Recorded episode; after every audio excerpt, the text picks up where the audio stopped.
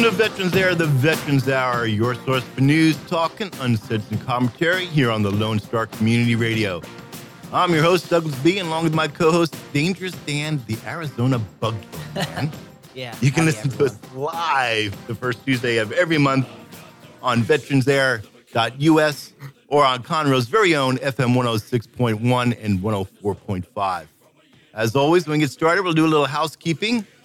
You can contact Veterans Air through the website at www.veteransair.us or leave us a message, or better yet, text us in the studio on our Google phone, 936-344-3083. And you know what? I forgot to take mine out of the pocket and shut it off. Shame on you, Doug. I won't shut it off, so you can call me. We've got a really big show this month. That's right. We're going to be continuing on our series on citizenship and voting. And we have a special guest in the studio with us today, General Constance McNabb from the Texas State Guard, who's going to tell us about the State Guard and her need for a public affairs officer. So listen up, you guys, or women. If you want to join the State Guard, we got you covered.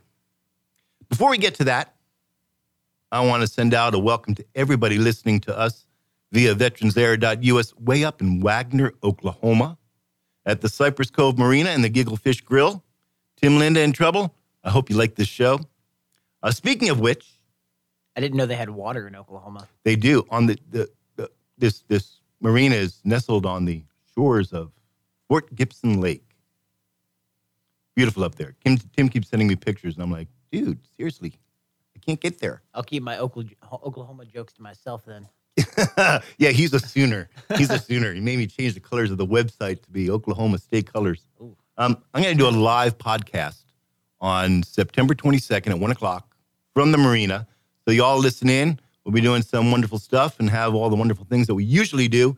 But it's going to be a special podcast on September 22nd at 1 o'clock. Oh, hey, speaking of the podcast, did you go out to the bombshell exotic exhibit car exhibit, whatever it was, last Saturday? I was not able to make it last Saturday. We had State Guard drill. I was in Austin. I'm sorry I missed it. You missed it. It was great. Beautiful cars. We were out there, of course. How to put this? Yeah, we were using up all the VFW 4709's resources in their tent and drinking all of their cold water and Gatorade. Thank you, Ron. Appreciate that. That's how it should be. I know you were in Arizona. You were working. Yeah. I was down there killing scorpions for 2 weeks. Arachnoids.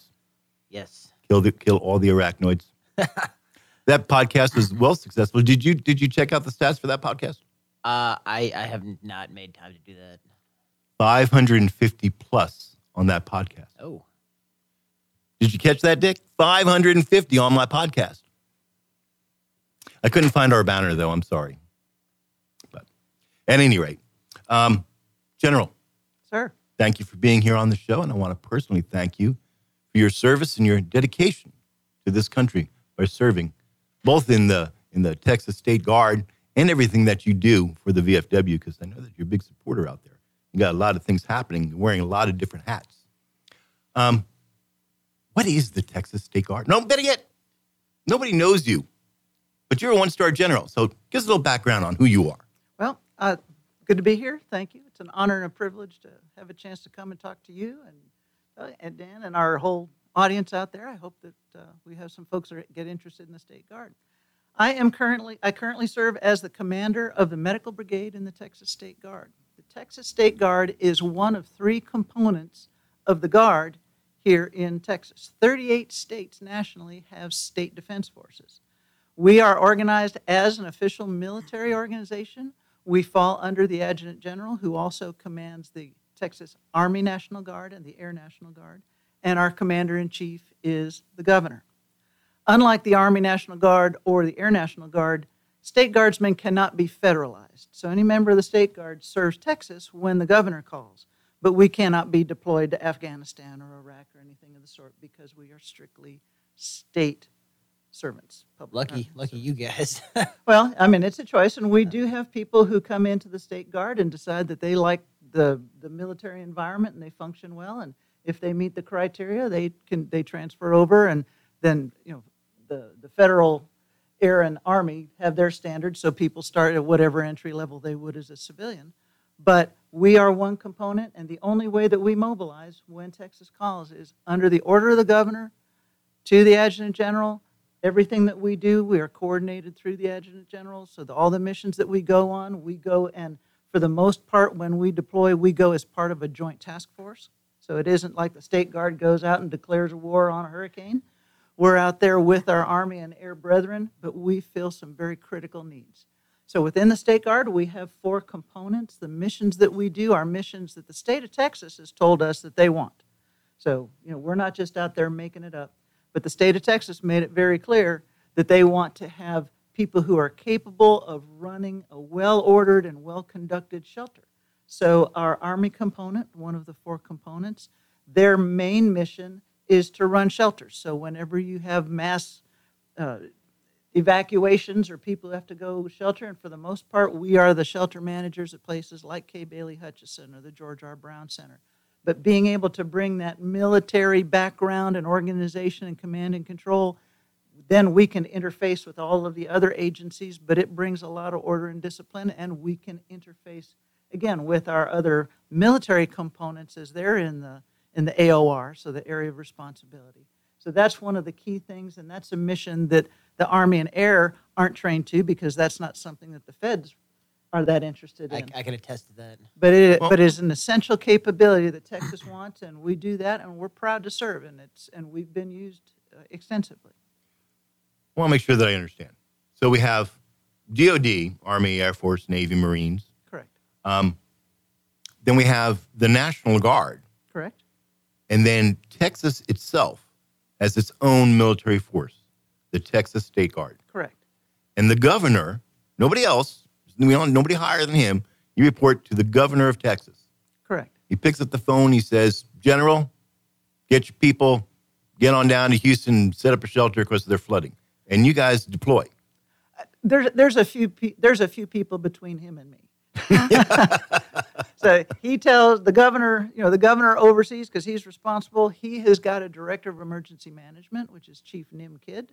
He's there at the State Operations Center. So he really is the belly button for all things with disaster.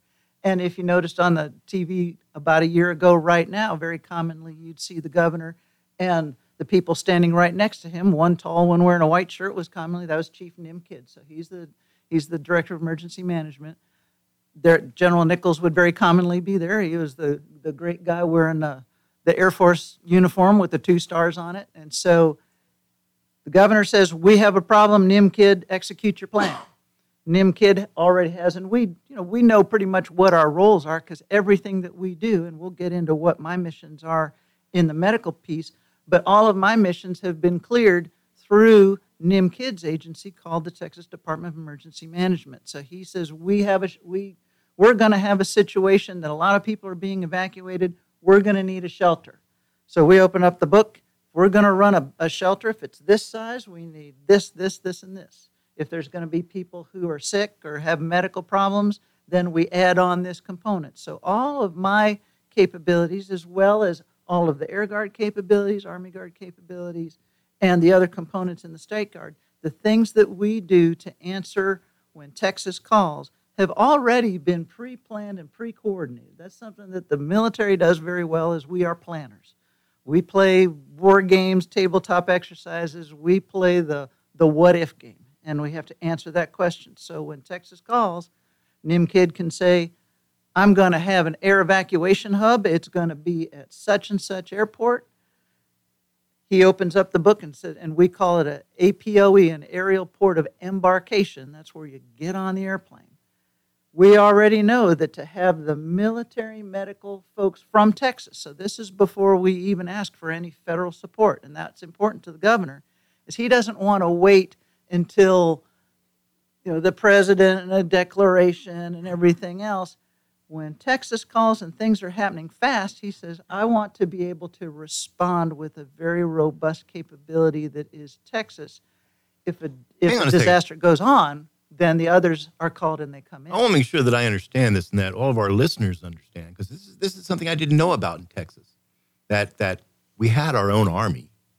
So the governor doesn't have to wait until the president has declared a disaster area. No. He can say, I'm going to mobilize you guys. And right. You're ready. Right. You have generators and water buffaloes and all that other good stuff to go take over a shelter. We can do a lot. And I mean, the governor can mobilize the Air National Guard in Texas. He can mobilize the Army National Guard in Texas. He can mobilize the State Guard. And we go out, and what it's called is state active duty. So as the military lawyers say, status is everything. We go out in state active duty. Essentially, we're temporary state employees.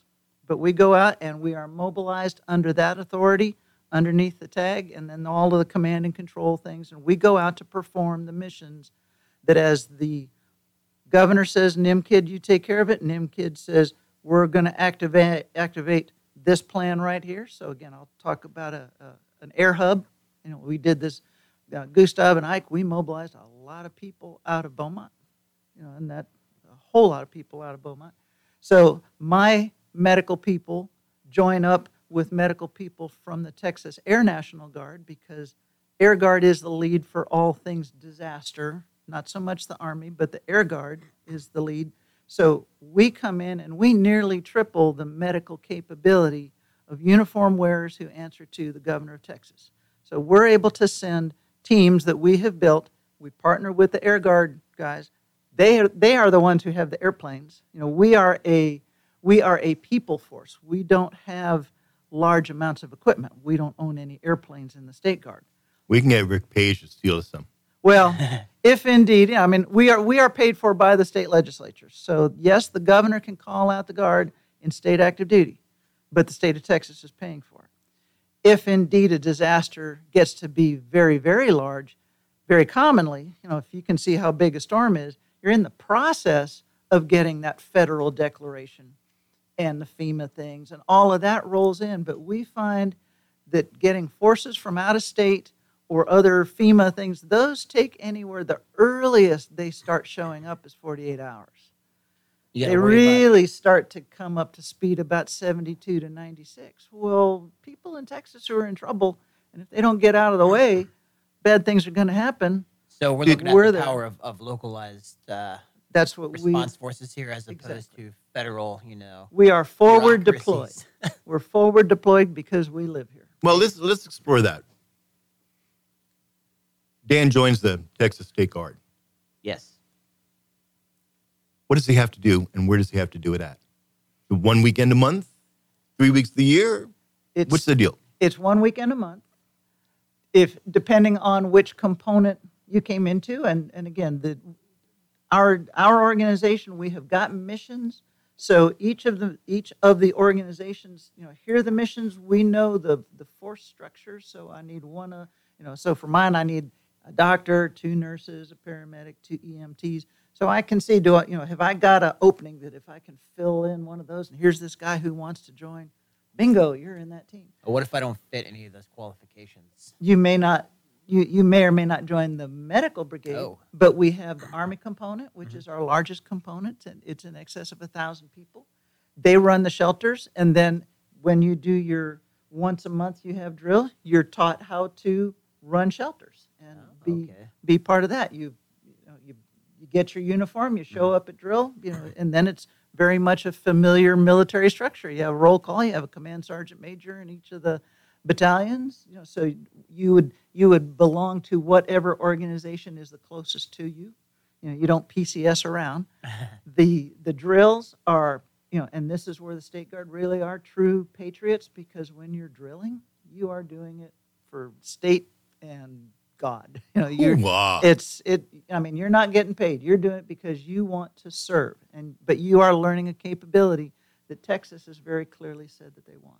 We have another capability. It's in what we call our air component. So these are people, many are prior service air. Others are people who have joined, but they have aligned very much with our 3 Air Guard wings in Texas.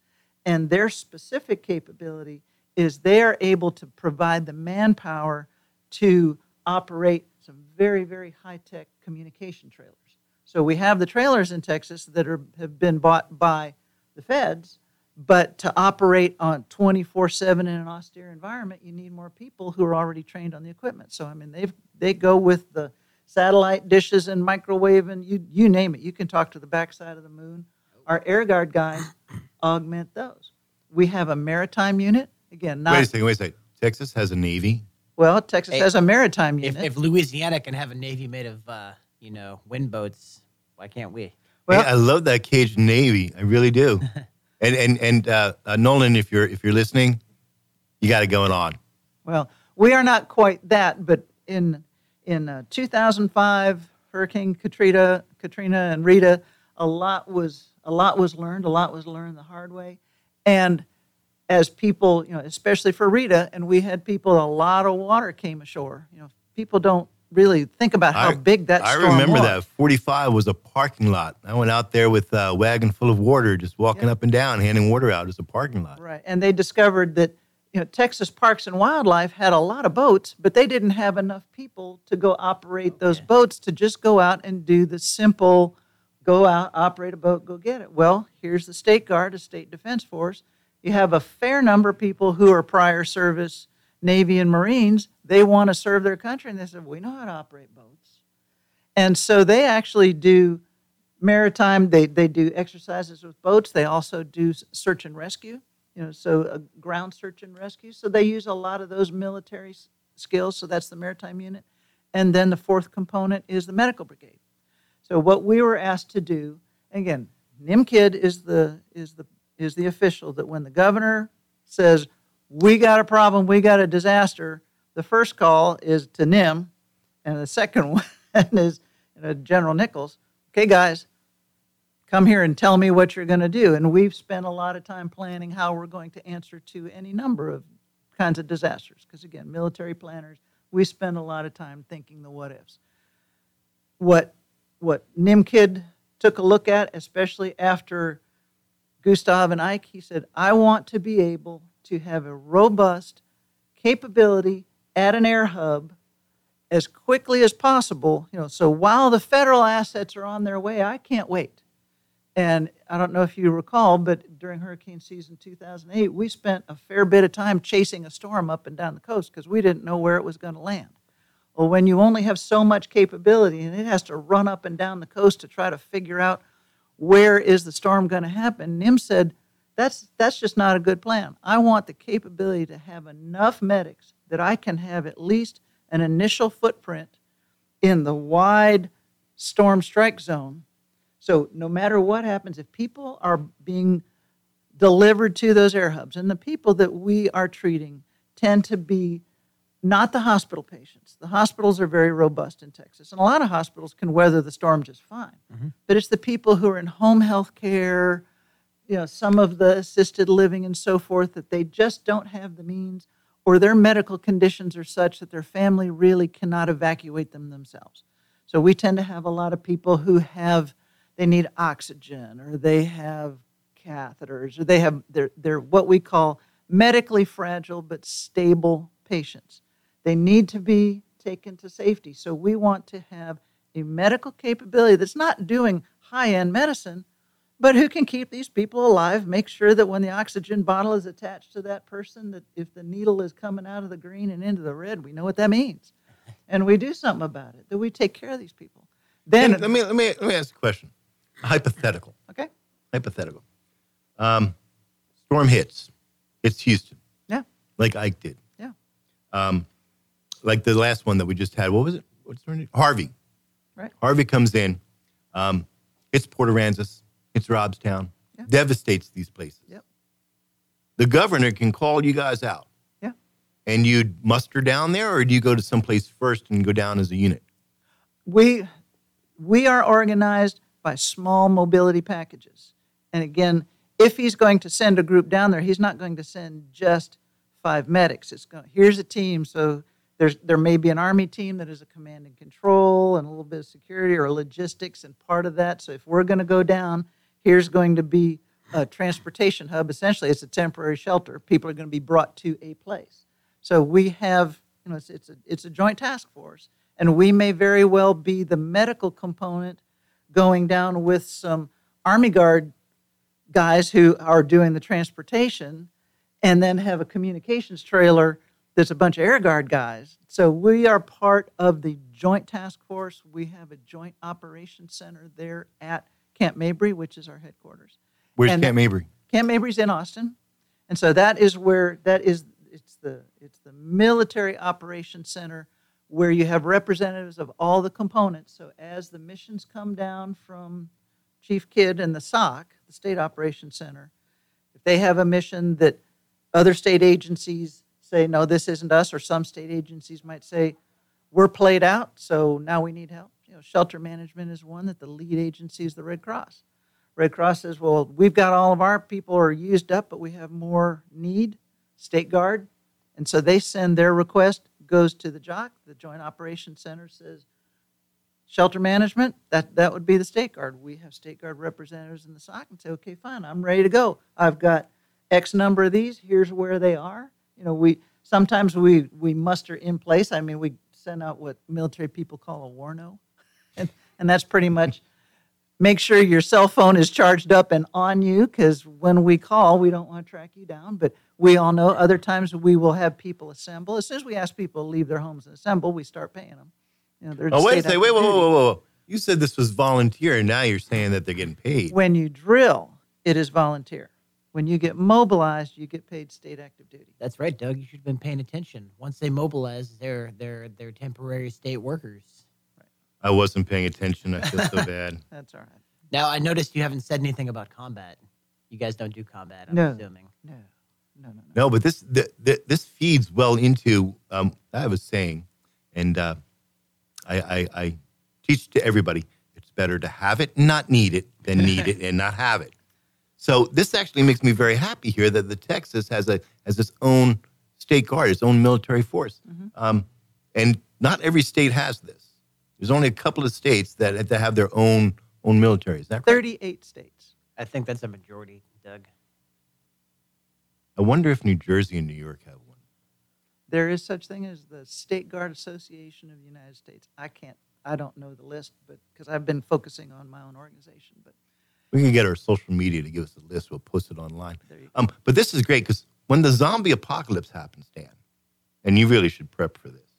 When the zombie apocalypse happens, I'm comforted to know that the State Guard is there to protect our borders from zombies. Well, we are not necessarily the protection force. It's okay. Me and my people, we can do the protecting. But you're going to have to supply my insulin because I don't get my insulin right. Well, that might be my guys taking care of that. Yes, it will be. Yes, it will. But it's, you know, when bringing in the State Guard, and I've got approximately 350 people. When we came into this mission, and I built smaller packages so we can right-size the force. You know, if indeed you need 1,000 people to go fight a war, that's the right number. But if you only need 50 and you send 1,000, then that becomes its own mass casualty. So we're following people standard falling all over ourselves. Logistical nightmare. Yeah. Well, military has learned you send the right size force, and that's where we like having small packages that we can add to. Also, my folks are commonly used during Harvey. We did a lot of the medical processing, the Army and the Air Guard guys, to go out and then come back in, make sure that we're not sending anybody downrange that has a medical problem, or if someone was downrange and they're coming back, before we process them back out, we make sure that they don't have some medical thing that popped up, which is then what we call a line of duty. We document those, because if indeed you are injured or you get an illness that's directly related to your duty, then that's a responsibility of the state, and that's it. We're going to have to take a break here shortly. We got, 3 minutes, Dick? In 3 minutes, guy wants a guy or a woman, somebody out there listening to us, that just wants to put back on the uniform. How do they do it? Who do they get in contact with? Contact https://tmd.texas.gov/GoGuard, and then navigate to State Guard. We're gonna put that on the website for y'all. So now the Army has some standards that you got to meet to get into the Army. You can't be as dumb as a box of rocks. Unless you want to be, you know, a cook. Go infantry. I'm sorry, Brother Johnny. 10th Mountain, Red Line. And you have to be able to run 2 miles and so forth. Does the State Guard, Texas State Guard, have some requirements to get in? We do. We do have height weight standards. And a lot of this is because we are truly a mobilized force. When we mobilize into disasters, we don't mobilize into air-conditioned office environments. We mobilize out into the austere environment of a disaster zone. So we have height, weight standards, basic physical fitness capabilities, nothing like the Army because we're not sending people to Afghanistan to go out with an 80-pound sack, ruck and march up and down hills. But still, we want to make sure that if we're sending people out to go do their mission, that we are not causing a casualty. So, and we do have age requirements also. 70 is the maximum. I'm gonna go out on a limb here and say that I don't think I meet the physical requirements to join the Texas State Guard. But I gotta tell you, I would love to put the uniform back on. Yeah, I'm sure they have waivers to do something. Well, I need a fat boy waiver for it would be the exceptional job, and it's one of those every single applicant, as they come and they apply, then there's a medical form that they fill out, and we do have a joint surgeon and several other surgeons in the component they look through. And if someone has got a medical condition that they could be too fragile, then we say, thank you so much for your interest, but perhaps this isn't your game. We have to take a break here, but when we come back, stay with us. The General's going to remain here. We're going to take a short break for news, traffic, a little PSA for the VFW. When we come back, the General's going to tell us about a position that she has opened in her medical brigade. She's looking for the right man or woman to fill it. Right. We'll be right back after these messages.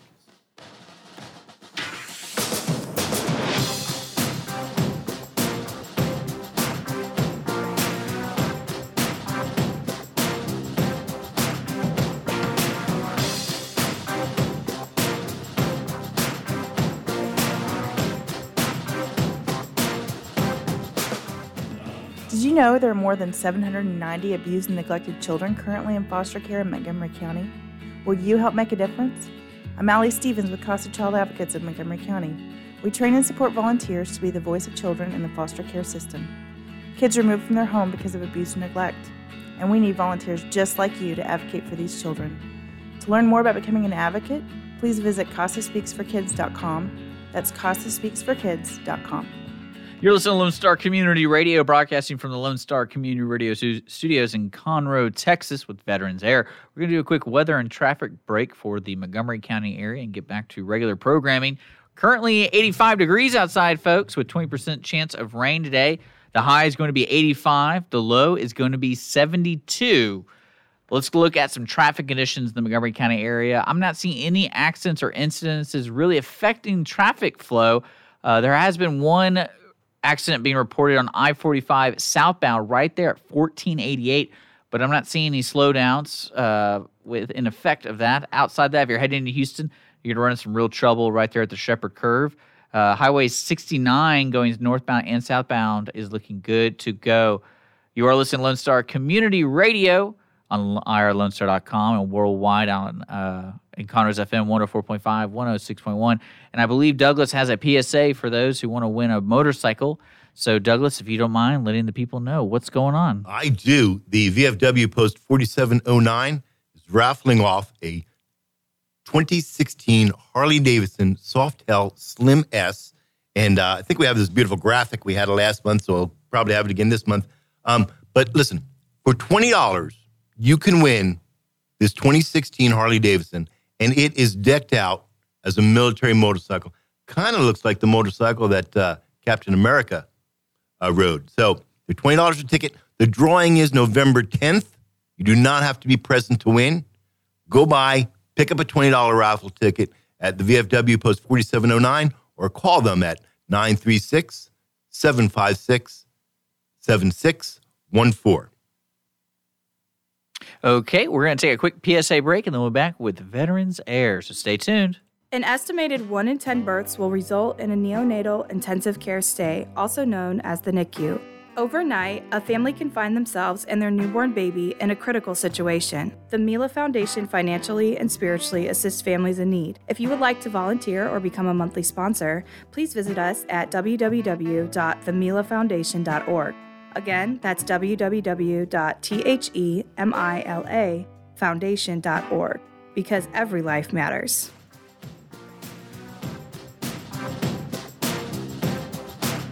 Welcome back to Veterans Air, the Veterans Hour. We're talking today with Brigadier General McNabb from the Texas State Guard. And she's going to talk to us in just a second about the need for a public affairs officer. But before that, you know, there's muffins here on the table, Dan. I see that. I was going to wait for you to, explain to everyone what kind of muffins you got us today. I don't know what type of muffins we have, but the muffins were supplied to us by the wonderful people next door at Conroe Coffee, and I even had them warm them up today. Well, they're probably not warm now. We've been talking for about half an hour. Well, it's the thought that counts. General, so I happen to know, because you told me and you sent me this beautiful job description, and we promoted it last month and it's out on our website right now, that you're looking for somebody special. Yes, I am. Who are you looking for? I'm looking for someone who wants to do public affairs for the medical brigade for Texas State Guard. We have got a position on my headquarters staff. So in headquarters, we drill in Austin, once a month in Austin. If indeed someone wants to be a public affairs at one of the battalions, I do have a local battalion, which is my 2nd battalion, and they are based in the greater Houston area. But we need public affairs, whether it's an NCO or an officer, preferably someone who has some background in public affairs, or the ideal candidate is someone who has prior active duty service or National Guard service, because then they understand all the military regulations and rules and so forth. Because we have General, standards. I want to jump on that like a big dog. Well, we'd love to have you, but we have got a great story to tell. I mean, as I've noted many times, the Texas State Guard is one of the greatest secrets going in Texas. I'm surprised how many people don't understand the National Guard, but they've never heard of the State Guard. I didn't know about it until we were going to have you on, and I'm from here. Here it is. But a State Guard or a public affairs person to be able to tell our story. One of the things that we do, and all of the State Guard components do, but my medics are really very active and do some great things. And again, when people are out there doing their drills for free, one of the nicest things you can do is thank them and make sure that people know that what they do is not only really cool, but it's appreciated. So one of the things that we're allowed to do as what we call a drill alternative, or it could be in addition to drill, is the State Guard can do community support events. So if an organization, and I'll say Wings Over Houston, give them a little plug, they're coming up. Wings Over Houston has State Guard Army component people come to be kind of the guides to keep people from walking into propellers and keep people from wandering onto the active runway. So they're not an armed security force, but they are very much in presence and visibility at places like Wings Over Houston, just to help the crowd stay safe where they belong and keep them out of places where they could inadvertently get into trouble. What is this PAO going to do? What the PAO is, when we have things like this, or we go out on an exercise, we did an air evacuation exercise down in a community down near Kingsville.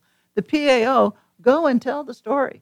Who was there? What did they do? What's their hometown newspaper? Be able to send those releases back home. Tell the story, put it up on social media.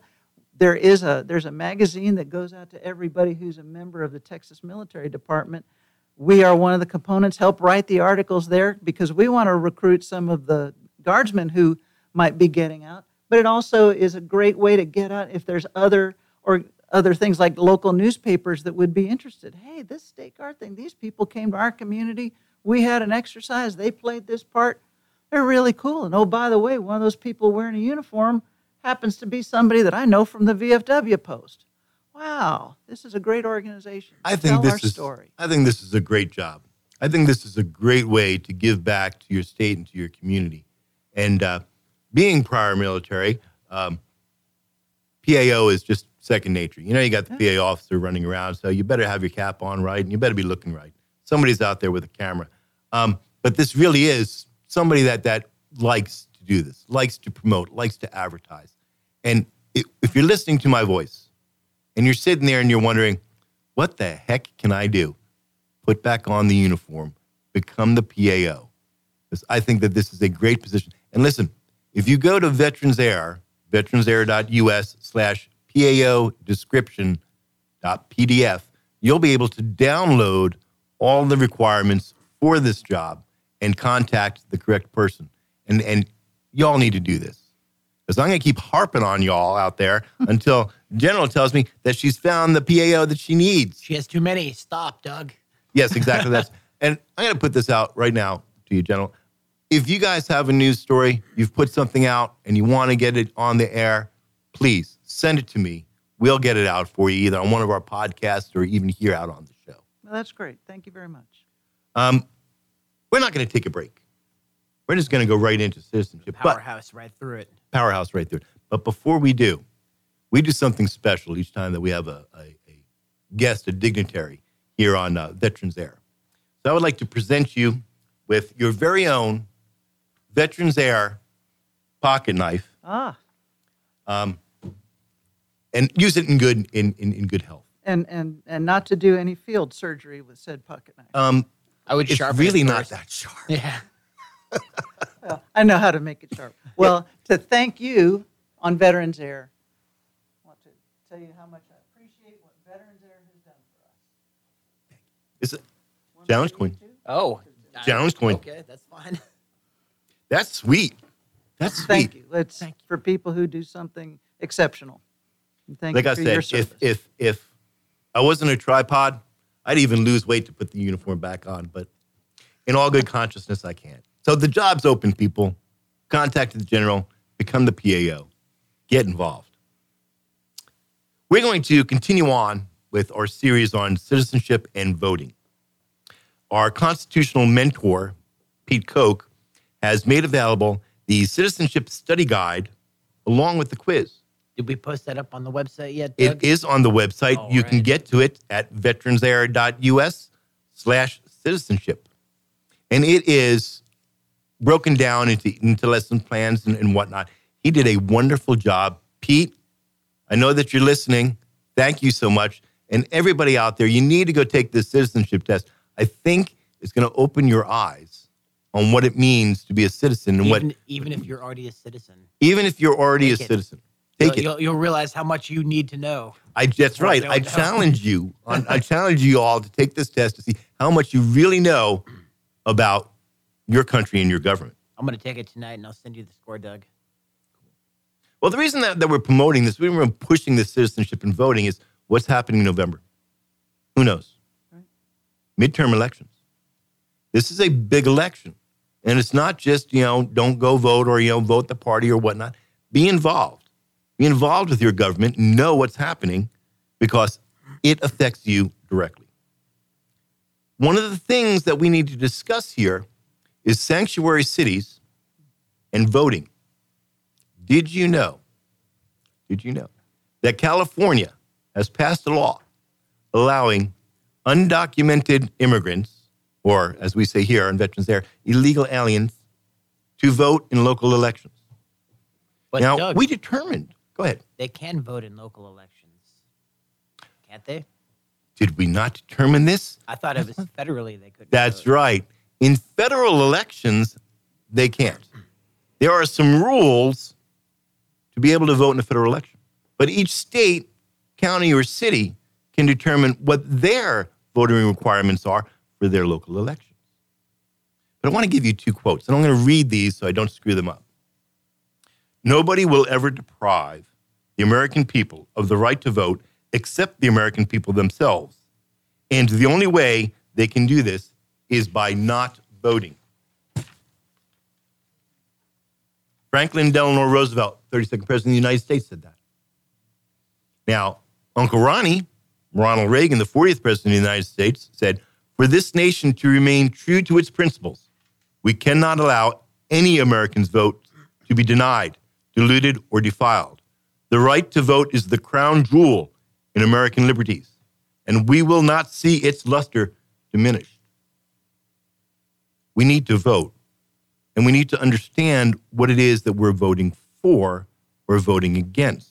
I'm gonna challenge that, Doug. I'm gonna say that if you're an uninformed voter, it's okay if you don't vote at all. If you don't know any of the issues, it's fine. I would back that. If you don't know, don't vote. Don't feel pressured. It's a right. You can choose not to do it. And what do we say? And don't get your political news from Facebook memes? Not anymore. No, they're cracking down on all the good ones. No more Russian news for me. Are you voting, General? Absolutely. Absolutely. We're voting, too. Did you know that the first Tuesday in November is when we're supposed to vote? Yes. And guess what? That's the day that our show is going to be on. It's probably going to be my birthday, too. Oh, we will have to do a birthday cake. We'll have to do a birthday cake. In Texas, we have some rules. And if you are live in Texas and listen to any type of media whatsoever, you know that one of the big discussion points, both locally, state-wise, and federal, is voter registration and voter ID. Mm-hmm.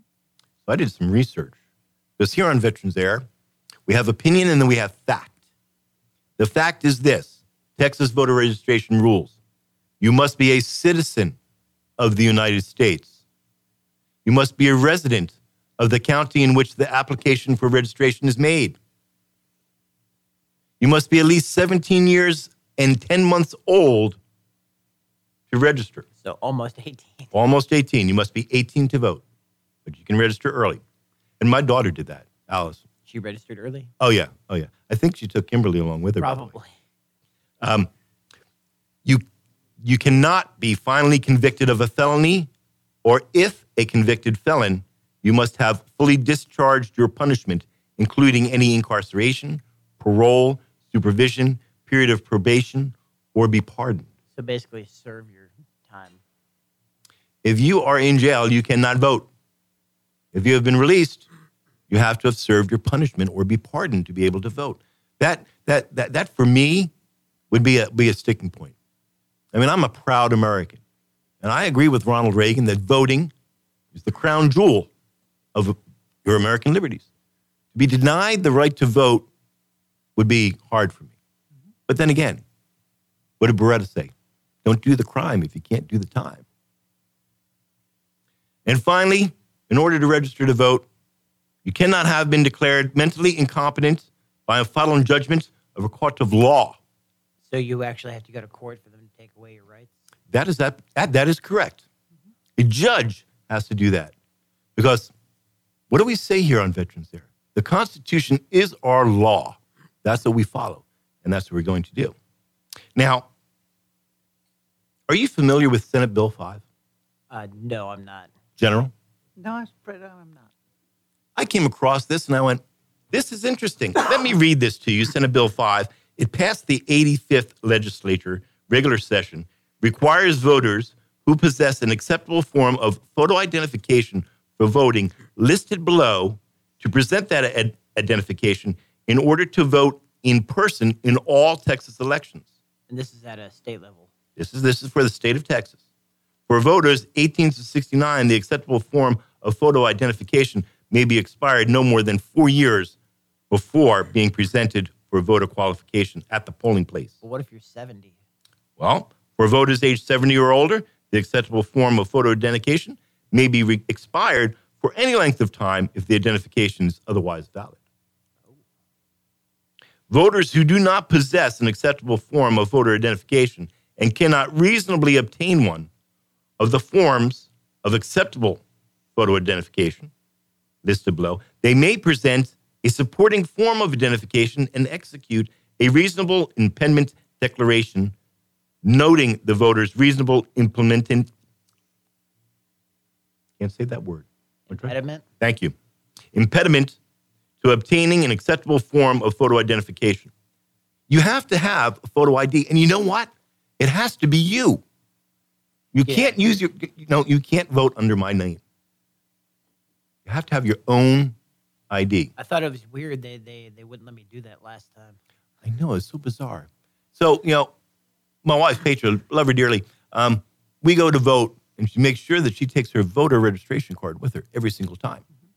But you don't have to have a voter registration card. All you have to have is your ID. You have to be a citizen. I'm sorry. If you want to have a voice in the way America is run, you have to be a citizen. Now, here's a list of forms of photo ID. Texas driver's license issued by the Department of Public Safety. A Texas election identification certification issued by DPS. Texas personal ID card issued by DPS. Texas handgun license by the DPS. United States military identification card containing the person's photograph. United States citizenship certification containing the person's photograph. Or the United States passport. Yes. All of these things, or any one of these things, will get you into vote. I challenge all my listeners to register to vote in this midterm election. You can register to vote up to 30 days before that election. It's really easy. How easy is that? Tell us how easy. You really just have to walk into the voter registration office and ask them to register you to vote. And that's it. It just so happens that I've done further research. It's just a little card you fill out, you give it back to them, and they mail you everything you need. It may be possible to register to vote online. You absolutely can. Why, yes. Because if you went to vote.org or votetexas.gov, you can register to vote. Question for you, General. Sure. We get a storm. The governor said, General, bring your people down here. It's the first Tuesday of November. Do you guys make preparations or do something so that the Texas State Guard that is out on taking care of the rest of Texans can vote? We encourage everyone, in not just the State Guard, but everyone in the military, particularly in the Adjutant General's Department, so Air and Army Guard. It's all about being prepared to go. You never wait to see what's going to happen. So we encourage people to exercise their right to vote, vote early, or mail in your vote, be ready to go. Because we all know if you wait to the last moment, you can be disenfranchised, and plenty of your brothers and sisters have fought and died for your rights. Hoo-wah. Absolutely. That early voting. When I was then, I was not prepared. We got sent out to the field, and I did not get to vote. They did not give you an absentee ballot? They probably offered. I don't remember. I have voted. How much time do I have here, Dick? I only got 1 minute? Seriously? Okay, 1 minute. Dan, who's our sponsor? Oh, our sponsors today. Let's see. East Meest West Productions, full-service business and marketing consultants helping vets start and fund their businesses for 25 years. For more information, call 361 904-0044. Outstanding. And before we go, I want to really quick remind everybody that September 11th is Patriots Day, and the VFW Post 4709 will be having their Patriots Day ceremony at 6:30. Be there. I'm going to be there. General, thank you for being here. Hope I can get you back. Let us know what happens with this PAO officer. Well, I'll bring them with me. Outstanding. Oh, hey. There we go. As we close up, I want to remind you all that our next show will be October 2nd, 1 p.m. We'll be finalizing our series on citizenship and voting. Hopefully, we can get somebody in here from the Montgomery Voting Organization and tell us about how we do this. But before we leave, as always, I want to leave you with this awesome song by the Warrior Song Project. You can go download that from Veterans Air US or on iTunes. And while we're listening to this song, let us remember our brothers and sisters in uniform that today stand in harm's way to protect our liberties and Americanism. I want to say to you, if you're wearing the uniform, that I'm proud of you. I want to tell you that I thank you. Until next month, stay safe, stay vigilant.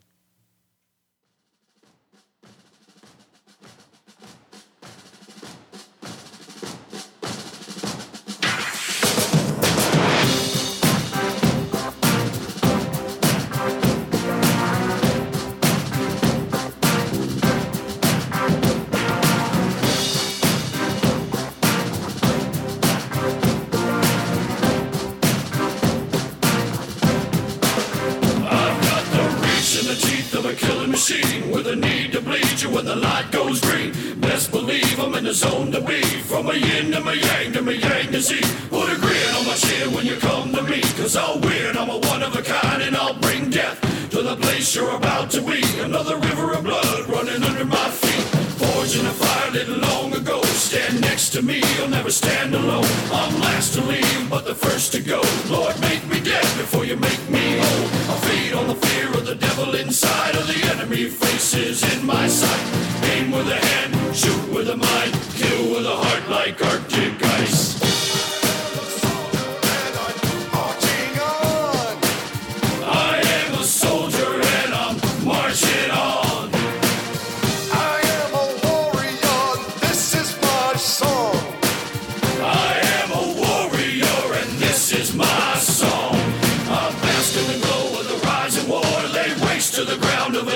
Shore, wade through the blood spilled on the floor, and if another one stands, I'll kill some more.